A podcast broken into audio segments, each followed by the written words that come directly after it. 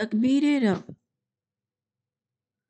قرآن میں مویشیوں کا اور قربانی کے اونٹوں کا ذکر کرنے کے بعد ارشاد ہوا ہے کہ ان جانوروں کو خدا نے تمہارے لیے مسخر کر دیا ہے تاکہ اللہ کی ہدایت پر تم اس کی بڑائی کرو۔ کزال کا سخرہ لکم لتکبر اللہ علامہ ہدکم الحج سینتیس۔ انسان بھیڑیے اور ریچھ کو اپنا خدمتگار نہیں بنا سکتا، مگر بیل اور اونٹ سے وہ مختلف قسم کی خدمت لیتا ہے۔ یہ تسخیر کی بنا پر ممکن ہوا ہے۔ جن جانوروں کو مویشی کہا جاتا ہے، ان کے اندر جبلی طور پر یہ مزاج ہے کہ وہ انسان کے تابع بن جاتے ہیں۔ اگر ایسا نہ ہوتا تو مویشیوں سے کام لینا بھی اتنا ہی دشوار ہوتا جتنا وحشی جانوروں سے کام لینا دشوار ہے۔ یہ اللہ تعالیٰ کی نعمتوں میں سے ایک عظیم نعمت ہے۔ ایمان یہ ہے کہ آدمی اللہ کے اس تخلیقی کرشمے کو جانے اور اس پر شکر گزاری سے اس کا دل لبریز ہو جائے۔ اللہ کا ایک بندہ جب اللہ کے نام پر جانور کی قربانی کرتا ہے تو یہ گویا اس کے دل کی کیفیت کا ایک خارجی اظہار ہوتا ہے۔ وہ گویا عمل کی زبان میں کہتا ہے کہ خدایا، تو نے اگر ان حیوانات کو ایسا نہ بنایا ہوتا، تو میرے لیے ممکن نہ تھا کہ میں ان کو اپنے لیے مسخر کر سکوں۔ یہی معاملہ موجودہ دنیا کی تمام چیزوں کا ہے۔ ہر چیز انسان کے لیے خدا کی نعمت ہے۔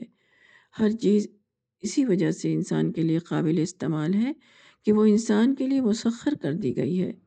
ہر چیز کا تقاضا ہے کہ اس کو دیکھ کر انسان کے اندر خدا کی عظمت کا احساس جاگ اٹھے۔ اس کا سینہ خدا کی بڑائی کے جذبے سے سرشار ہو جائے۔ یہی تکبیر رب ہے۔ تکبیر رب اپنی اصل حقیقت کے اعتبار سے ایک نفسیاتی فعل ہے۔ اسی معنی میں ارشاد ہوا ہے کہ ورب کا فکبر المتصر تین اور وکبر ہو تکبیرہ الاسرا ایک سو گیارہ۔ تکبیر رب در اصل معرفت کا ایک بھونچال ہے جو مومن کے اندرونی وجود میں برپا ہوتا ہے۔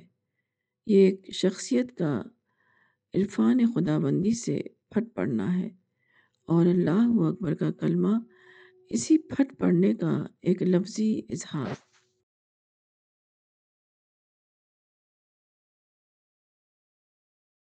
اصل اور تفصیل۔ بیج ایک بہت چھوٹا دانہ ہے۔ اسے ایک بہت بڑا درخت نکلتا ہے۔ اس بیج اور اس درخت میں جو باہمی نسبت ہے، وہ محدود اور مکمل کی نہیں ہے، بلکہ اصل اور تفصیل کی ہے۔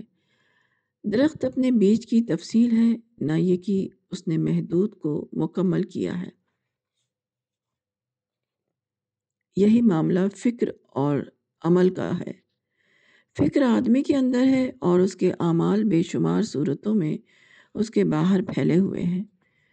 مگر انسان کے فکر اور انسان کے عمل کے درمیان محدود اور مکمل کی نسبت نہیں، یہاں دوبارہ اصل اور تفصیل کی نسبت ہے۔ انسان کے پھیلے ہوئے اعمال اس کے فکر کی تفصیل ہے، نہ کہ وہ محدود کو مکمل کر رہے ہیں۔ اسی طرح خدا کے دین کی بھی ایک اصل ہے۔ اور ایک اس کی تفصیل۔ خدا کے دین میں اصل کی حیثیت توحید کو حاصل ہے۔ اس کے سوا جو دینی احکام ہیں، وہ سب اسی اصل کی تفصیل ہے عقیدہ توحید اور احکام شریعت میں اصل اور تفصیل کی نسبت ہے، نہ کہ محدود اور مکمل کی نسبت۔ یہ عقیدہ کی تسخیر ہے کہ اس کو محدود اور مسائل اور احکام کی، احکام کو مکمل کہا جائے۔ قرآن میں بمشکل چند سو احکامی آیتیں ہیں۔ مگر فقہ کو دیکھیے تو اس میں آپ کو کئی لاکھ احکام ملیں گے۔ کیا قرآن محدود ہے اور فقہ اس کے مقابلے میں مکمل ہے؟ نہیں۔ قرآن اور فقہ کا معاملہ بھی وہی ہے جس کا اوپر ذکر ہوا۔ قرآن اصل ہے اور فقہ اس کی تفصیل ہے۔ ایمان و اسلام کو قرآن میں درخت سے تشبیح دی گئی ہے۔ اسلام سب سے پہلے دل کی زمین میں جڑ پکڑتا ہے۔ اس کے بعد وہ آدمی کی خارجی زندگی میں پھیلتا ہے۔ اسی طرح اسلام پہلے فرد کے اندر قائم ہوتا ہے۔ اس کے بعد وہ اجتماع میں ظہور کرتا ہے۔ گویا انفرادی دین اصل ہے اور اجتماعی دین اس کی تفصیل۔ یہ دنیا خدا کی دنیا ہے۔ خدا کی دنیا میں ایک چیز اور دوسری چیز کے درمیان اصل اور تفصیل کی نسبت ہے، نہ کہ محدود اور مکمل کی نسبت۔ اس دنیا میں جس نے بیج لگایا، اس نے درخت لگایا، اور جس نے درخت لگایا، اس نے کچھ بھی نہیں لگایا۔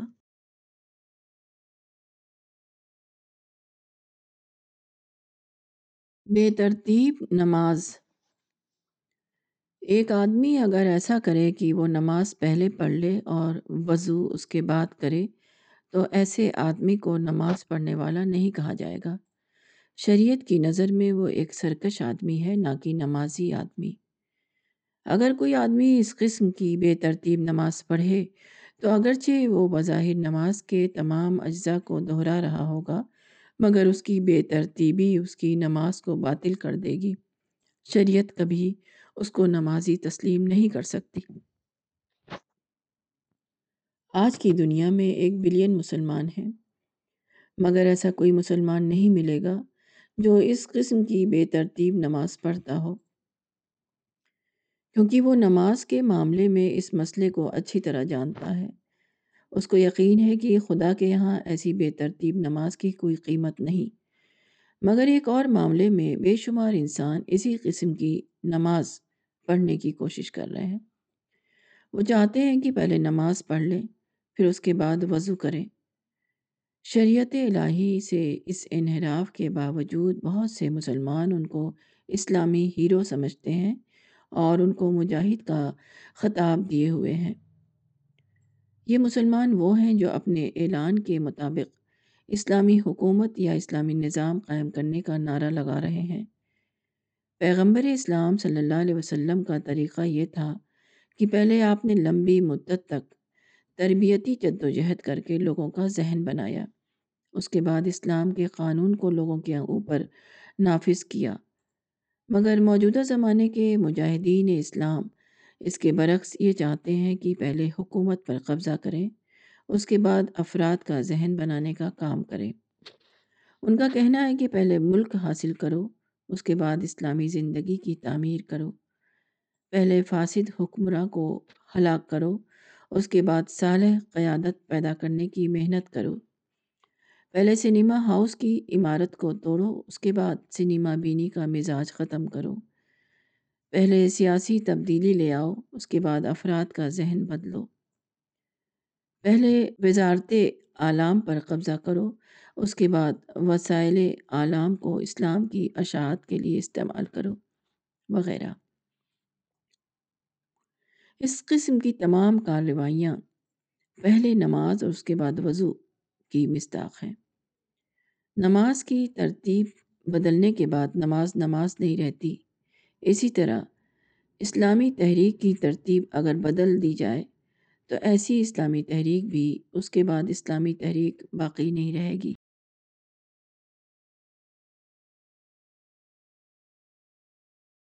فریضہ شہادت موجودہ دنیا میں امت محمد کا اصل منصبی فریضہ شہادت الناس ہے۔ اسی لیے حدیث میں آیا ہے کہ تم لوگ زمین پر اللہ کے گواہ ہو۔ قرآن کے مختلف مقامات کو ملا کر دیکھنے سے شہادت کا جو مفہوم متعین ہوتا ہے، وہ یہ ہے کہ اللہ تعالیٰ نے موجودہ دنیا میں انسان کو آزمائش کے لیے رکھا ہے۔ اس بات کی آزمائش کے لیے کہ وہ حق کا اعتراف کرتا ہے یا نہیں۔ اور اپنی زندگی کو حق کے مطابق ڈھالتا ہے یا نہیں؟ یہ کوئی سادہ سی بات نہیں۔ یہ انتہائی سنگین بات ہے، کیونکہ اسی کی بنیاد پر آخرت میں انسان کے ابدی مستقبل کا فیصلہ ہونے والا ہے۔ اسی امتحان کی بنیاد پر کچھ لوگ ابدی جنتوں میں جگہ پائیں گے اور کچھ لوگ ابدی طور پر جہنم میں ڈال دیے جائیں گے۔ اس عمل کا دوسرا نام دعوت اور تبلیغ ہے۔ اس کو شہادت یعنی گواہی اس لیے کہا گیا ہے کہ دنیا کے دعات آخرت میں خدا کے شہداء یعنی گواہ ہوں گے۔ جن خدا کے بندوں نے دنیا میں خدا کے سچے دین سے لوگوں کو باخبر کیا ہوگا، وہی آخرت کی عدالت میں قوموں کے اوپر گواہ بن کر کھڑے ہوں گے۔ اور بتائیں گے کہ دعوت حق کا رد عمل کس نے اقرار کی صورت میں پیش کیا اور کس نے انکار کی صورت میں۔ نصرت اور غلبہ کا وعدہ جو امت مسلمہ سے کیا گیا ہے، وہ تمام تر اسی عمل کی ادائیگی پر موقوف ہے۔ مسلمان کار شہادت انجام دیں تو وہ دنیا میں سربلند ہوں گے، اور اگر وہ کار شہادت انجام نہ دیں تو کوئی چیز انہیں ذلت اور ناکامی سے بچا نہیں سکتی۔ کسی آدمی کی زندگی کا جو مقصد ہو اسی کے لحاظ سے اس کا پورا کردار بنتا ہے۔ مسلمان اگر دل سے یہ سمجھیں کہ ان کا اصل کام قوموں کے اوپر خدا کے دین کی گواہی دینا ہے، تو ان کا پورا رویہ بدل جائے گا۔ اس کے سوا دوسری تمام باتیں انہیں غیر متعلق نظر آنے لگیں گی۔ دوسری قوموں سے وہ اپنے دنیاوی جھگڑے ختم کر دیں گے۔ وہ چاہیں گے کہ یک طرفہ نقصان اٹھا کر دوسری قوموں سے معتدل تعلقات قائم کریں۔ تاکہ انہیں خدا کے دین پر سنجیدہ غور و فکر کے لیے آمادہ کر سکیں۔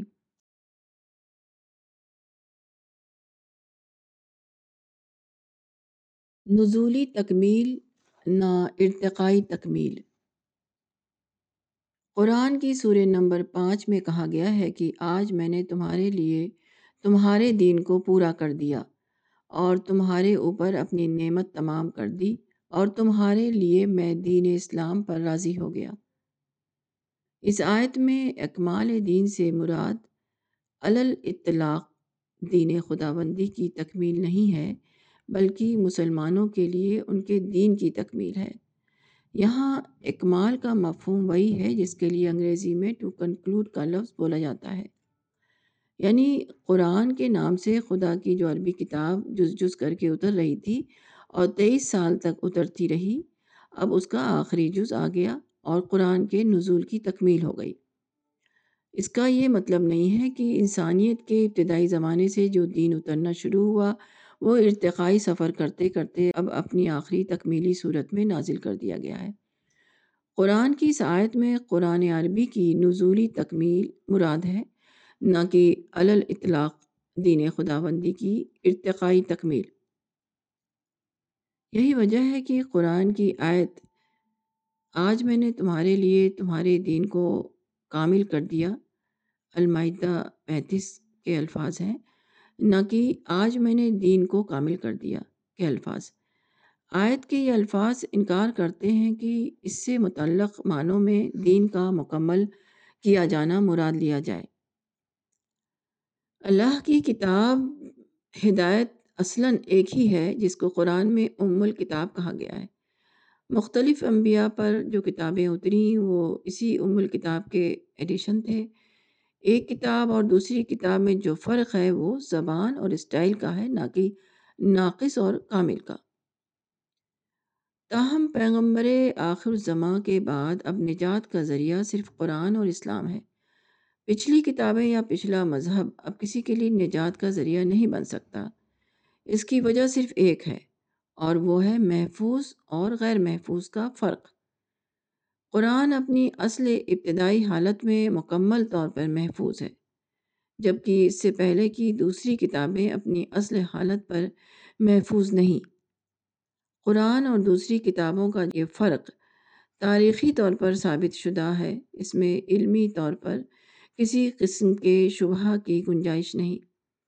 اب ظاہر ہے کہ خدا کی کتاب کا جو ایڈیشن محفوظ حالت میں موجود ہو، وہی لوگوں کے لیے ہدایت اور نجات کا ذریعہ بنے گا، نہ کہ وہ کتابیں جن میں انسانوں نے تحریف کر ڈالی ہے، جو اپنی اس اصل حالت پر محفوظ ہی نہیں، جس پر خدا نے انہیں اتارا تھا۔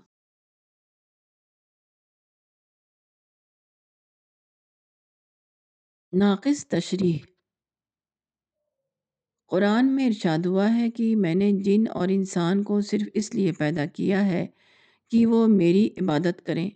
الزاریات چھپن۔ اس آیت کی تشریح کرتے ہوئے ایک مشہور مصنف لکھتے ہیں، عبادت کا لفظ اس آیت میں محض نماز، روزے اور اسی نوعیت کی دوسری عبادات کے معنی میں استعمال نہیں کیا گیا ہے۔ کہ کوئی شخص اس کا مطلب یہ لے لے کہ جن اور انسان صرف نماز پڑھنے اور روزے رکھنے اور تسبیح و تحلیل کرنے کے لیے پیدا کیے گئے ہیں۔ یہ مفہوم بھی اگرچہ اس میں شامل ہے، مگر یہ اس کا پورا مفہوم نہیں ہے۔ اس کا پورا مفہوم یہ ہے کہ جن اور انسان اللہ کے سوا کسی اور کی پرستش، اطاعت فرما برداری اور نیاز مندی کے لیے پیدا نہیں کیے گئے ہیں۔ ان کا کام کسی اور کے سامنے جھکنا، کسی اور کے احکام بجا لانا کسی اور سے تقوی کرنا، کسی اور کو اپنی قسمتوں کا بنانے اور بگاڑنے والا سمجھنا اور کسی دوسری ہستی کے آگے دعا کے لیے ہاتھ پھیلانا نہیں ہے۔ مذکورہ تشریح میں عبادت کو چار چیزوں کا مجموعہ بتایا گیا ہے۔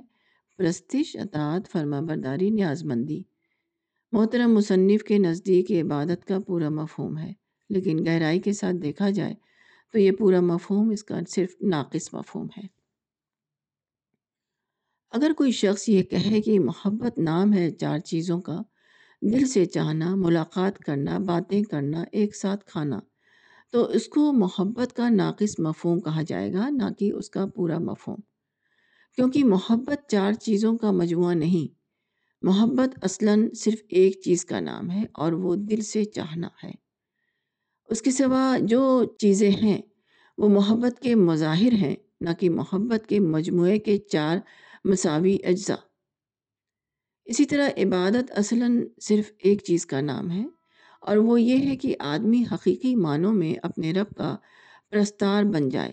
بقیہ جو چیزیں شریعت میں ہیں، وہ اسی اصل عبادت کے مظاہر ہیں۔ وہ اسی اصل عبادت کے پیدا ہونے کے بعد لازمی نتیجے کے طور پر آدمی کی زندگی میں ظہور کرتی ہیں۔ اگر پرستاری ہوگی تو بقیہ چیزیں بھی ہوں گی اور اگر پرستاری نہیں ہوگی تو یقینی طور پر بقیہ چیزیں بھی نہیں ہوں گی۔ حقیقت یہ ہے کہ اس تشریح نے عبادت کے مفہوم کو محدود کر دیا۔ اگرچہ نادانی کی بنا پر محترم شارح یہ سمجھ رہے ہیں کہ انہوں نے اس کو جامع اور مکمل بنایا ہے۔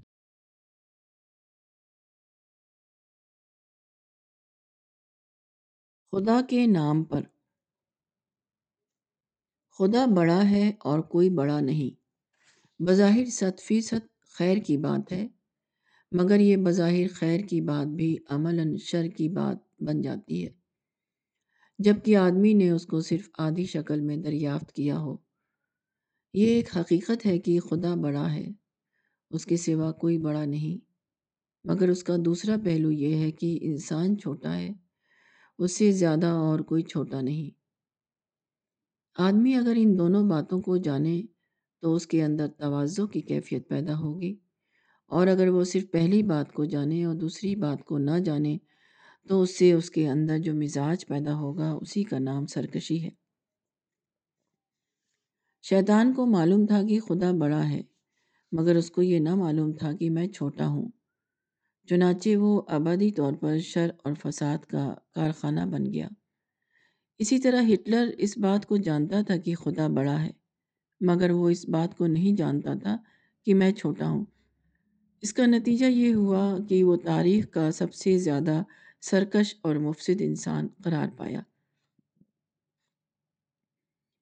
خدا بڑا ہے، کہنا ایک خارجی حقیقت کا اقرار کرنا ہے، اور میں چھوٹا ہوں کہنا اپنے آپ کو اس خارجی حقیقت کے مطابق ڈھالنا ہے۔ کچھ لوگ خدا کو ایک عظیم خارجی حقیقت کے طور پر تسلیم کرتے ہیں، مگر وہ اپنی ذات کو اس کے مطابق نہیں ڈھالتے، جس کا نتیجہ یہ ہوتا ہے کہ وہ خدا کے نام پر خود خدا بن جاتے ہیں۔ وہ لوگوں سے لڑتے ہیں، حالانکہ خدا کو بڑا ماننے کا تقاضا تھا کہ ان سے لڑائی کا ہر جذبہ چھن جائے۔ وہ لوگوں پر زبان درازی کرتے ہیں حالانکہ خدا کی خدائی کا احساس جس کے دل میں پیدا ہو جائے، اس کے الفاظ اس سے گم ہو جاتے ہیں۔ وہ اس قابل نہیں رہتا کہ لوگوں کو اپنی زبان درازی کا نشانہ بنائے۔ ہر حقیقت اس وقت تک آدھی حقیقت ہے جب تک آدمی اس کے مقابلے میں خود اپنی حیثیت کو دریافت نہ کرے۔ خارجی حقیقت کی دریافت اس وقت مکمل ہوتی ہے جبکہ اس کی نسبت سے آدمی اپنے واقعی مقام کو بھی جان لے۔ جس آدمی کو پہلی بات معلوم ہو اور دوسری بات اس کو معلوم نہ ہو، اس کا سارا رویہ اس دنیا میں غلط ہو کر رہ جائے گا۔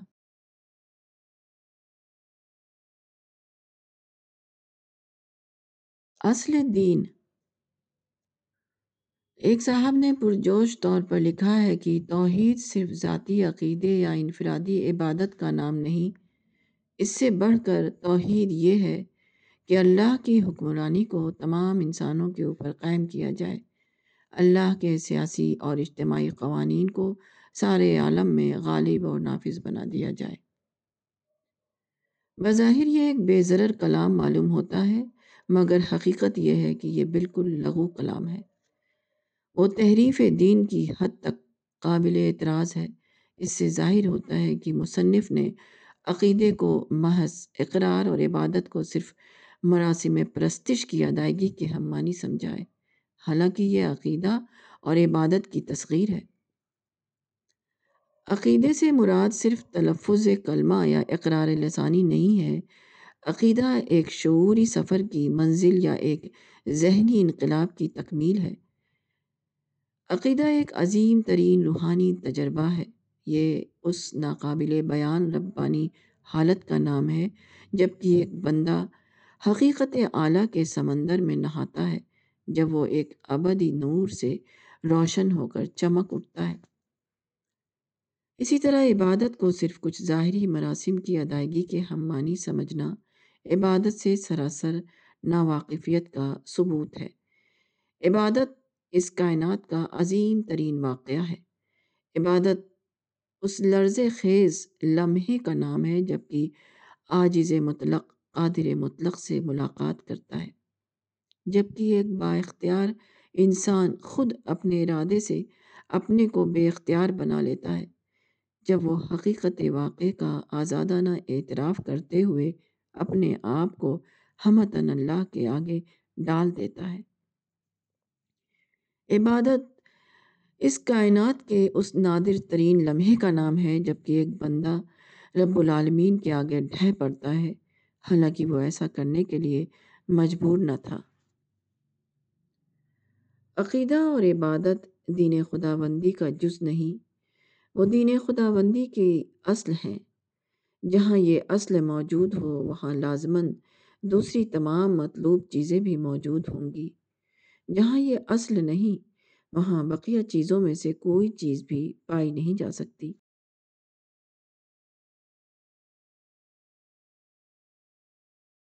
اسلام کا مقصد۔ ایک صاحب نے کہا کہ اسلام عملاً ایک ناکام نظام ہے، کیونکہ وہ تیس برس سے زیادہ نہیں چل سکا۔ میں نے کہا کہ اس اعتراض کا تعلق اسلام سے نہیں ہے، بلکہ ان نام نہاد اسلامی مفکرین سے ہے، جنہوں نے اسلام کی غلط تعبیر کر کے اس کو ایک نظام کی صورت میں دنیا کے سامنے پیش کیا۔ یہ لوگ کہتے ہیں کہ اسلام کا مقصد دنیا میں حکومت الہیہ قائم کرنا ہے۔ یہ کہہ کے وہ اسلام کو جانچنے کا ایک غلط معیار لوگوں کے ہاتھ میں دے دیتے ہیں۔ یہ بات بذات خود غلط ہے کہ اسلام کا مقصد دنیا میں حکومت الہیہ قائم کرنا ہے۔ اس لیے اس معیار پر اسلام کو جانچنا بھی درست نہیں ہو سکتا۔ بات کو واضح کرنے کے لیے میں نے ان کے سامنے ایک مثال دی۔ میں نے کہا کہ آپ تبلیغی جماعت کو لیجیے۔ تبلیغی جماعت کے متعلق اگر آپ یہ کہیں کہ اس کا مقصد نئی دہلی کی پارلیمنٹ ہاؤس پر قبضہ کرنا ہے۔ تو آپ کو نظر آئے گا کہ تبلیغی جماعت ایک سراسر ناکام جماعت ہے، کیونکہ وہ پارلیمنٹ ہاؤس پر ایک فیصد بھی سیاسی قبضہ حاصل نہ کر سکی۔ لیکن اگر آپ تبلیغی جماعت کو جانچنے کا یہ معیار قائم کریں کہ اس کا مقصد لوگوں کو ایمان اور نماز کے راستے پر ڈالنا ہے، تو معلوم ہوگا کہ تبلیغی جماعت ایک بیحد کامیاب جماعت ہے۔ کیونکہ اس کی محنت نے لاکھوں لوگوں کو ایمان اور نماز کے راستے پر ڈال دیا۔ میں نے کہا کہ آپ کا اعتراض نام نہاد اسلامی مفکرین کے خود ساختہ نظریے پر وارد ہوتا ہے، نہ کہ خدا اور رسول والے اسلام پر۔ یہ بات بذات خود بالکل غلط ہے کہ اسلام کا مقصد حکومت قائم کرنا ہے۔ اصل یہ ہے کہ اسلام کا مقصد انسان کو ربانی انسان بنانا ہے۔ اسلامی جماعت کا صحیح نام جماعت ربانی ہے، نہ کہ جماعت حکمرانی۔ اسلام کا اصل مخاطب فرد ہے۔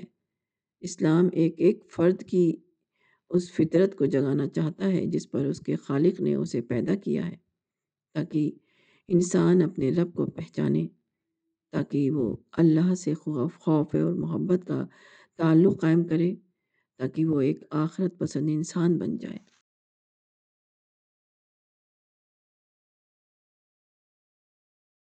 دو قسمیں۔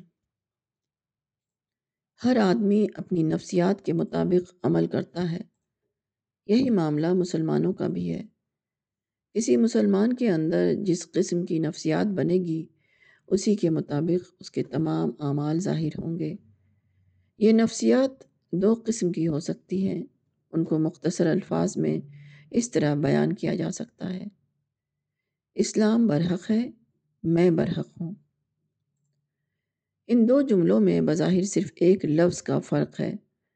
ایک فقرے میں اسلام ہے اور دوسرے فقرے میں میں۔ مگر اسی معمولی فرق میں مسلمانوں کے عروج و زوال کی پوری کہانی چھپی ہوئی ہے۔ مسلمان جب ایک زندہ گروہ ہوں تو وہ اسلام کو برحق سمجھتے ہیں۔ اور جب وہ تنزل کا شکار ہوں تو اپنے آپ کو برحق۔ پہلے تصور سے خوف خدا کا جذبہ پیدا ہوتا ہے اور دوسرے تصور سے جھوٹے احساس برتری کا۔ اسلام بلا شبہ سب سے زیادہ سچا دین ہے۔ جب کسی آدمی پر اس کی سچائی منکشف ہوتی ہے تو اس کے اندر زبردست انقلاب آ جاتا ہے۔ وہ اعلیٰ اخلاقیات کا پیکر بن جاتا ہے۔ وہ اسلام کو تمام انسانوں تک پہنچانے کے لیے بیتاب ہو جاتا ہے۔ ارشمیدس کو صرف پانی کا ایک قانون دریافت ہوا تھا۔ اس سے وہ اتنا بے خود ہوا کہ حوض سے ننگا نکل پڑا اور یورے کا یورے کا میں پا گیا، میں پا گیا، کہتا ہوا باہر بھاگا۔ پھر کائنات کی سب سے بڑی سچائی جس کو مل جائے، اس کا حال کیا ہوگا؟ معرفت کے طور پر ملنے والا اسلام براہ راست خدا کی طرف سے ملتا ہے۔ اس لیے ایسے شخص کے اندر وہ صفات ابھرتی ہیں جو خدا کو دیکھنے اور اس کا تجربہ کرنے والے کسی شخص کے اندر پیدا ہونی چاہیے۔ وہ عظمت خدا بندی سے کانپ جاتا ہے۔ خدا کے کمالات کا احساس اس سے سرکشی کا مزاج چھین لیتا ہے۔ اس کے برعکس جس شخص کو دین خدا خاندانی احساسہ کے طور پر ملے، اس کو وہ قومی فخر یا خاندانی اعزاز کے ہم مانی سمجھ لے گا۔ اس کے نتیجے میں اس کے اندر وہی چیز پیدا ہوگی جس کو ہم نے جھوٹے فخر کا نام دیا ہے۔ سمندر کا پانی اڑ جائے تو اس میں صرف نمک ہی نمک رہ جائے گا۔ ایسا ہی کچھ معاملہ مسلمانوں کا بھی ہے۔ ان کے دین سے جب خدا کا خوف نکل جائے، تو اس کے بعد وہ صرف نمک بن کر رہ جاتا ہے، جس کا ذائقہ لوگوں کو بد مزہ کرتے۔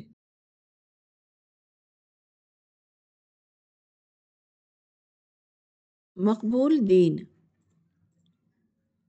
قرآن میں ارشاد ہوا ہے کہ جو شخص اسلام کے سوا کوئی اور دین چاہے گا، تو وہ اس سے قبول نہیں کیا جائے گا۔ اور قیامت میں وہ گھاٹا اٹھانے والوں میں سے ہوگا۔ عام طور پر اس کی تشریح یہ کی جاتی ہے کہ اسلام آخرت میں نجات کا ذریعہ اس لیے بنے گا کہ وہ سب سے کامل دین ہے۔ اس کا رسول سب سے افضل رسول ہے۔ اس کی کتاب سب سے زیادہ بابرکت کتاب ہے۔ آیت کی یہ تفسیر قرآنی تفسیر نہیں، یہ ایک مضبوط بات کو کمزور دلیل سے ثابت کرنا ہے۔ قرآن میں دوسرے مقام پر ہے کہ خدا اپنے بندوں پر ذرا بھی ظلم کرنے والا نہیں۔ مذکورہ تفسیر قرآن کے اس بیان کی تردید ہے۔ اس کا مطلب یہ ہے کہ خدا نے انسانی نسل کے ایک حصے اور دوسرے حصے کے درمیان فرق کیا ہے۔ پیغمبر آخر الزماں کے ظہور سے پہلے پیدا ہونے والوں کو اس نے کم تر درجہ کا دین دیا اور جو لوگ پیغمبر آخر الزماں کے ظہور کے بعد پیدا ہوئے، ان کو برتر دین عطا فرمایا۔ یہ بات یقینی طور پر خدا کی شان کے خلاف ہے۔ خدا اپنی رحمت کی تقسیم میں کبھی ایسا امتیاز کرنے والا نہیں۔ حقیقت یہ ہے کہ اسلام نجات کا ذریعہ اس لیے ہے کہ اب وہی ایک محفوظ دین ہے۔ پچھلے دور میں آنے والے دین بھی اپنے زمانے میں اتنا ہی مقبول دین تھے جتنا کہ اسلام آج مقبول دین ہے۔ مگر جب ان کی آسمانی کتابوں میں تحریف ہو گئی، ان کے حاملین نے ان میں کمی کمی بیشی کر دی، تو اب وہ خدا کی ہدایت کو جاننے کا مستند ذریعہ نہ رہے۔ اسلام مکمل طور پر ایک محفوظ دین ہے، اس لیے وہ خدا کی ہدایت کو جاننے کا مستند ذریعہ ہے۔ یہی واحد وجہ ہے جس کی بنا پر پچھلے تمام دین بعد کے زمانے میں رد کر دیے گئے اور صرف اسلام ہدایت کے ذریعے کی حیثیت سے باقی رہا۔ اسلام اور دوسرے ادیان میں اصلی فرق یہ ہے کہ اسلام محفوظ ہے اور دوسرے ادیان غیر محفوظ۔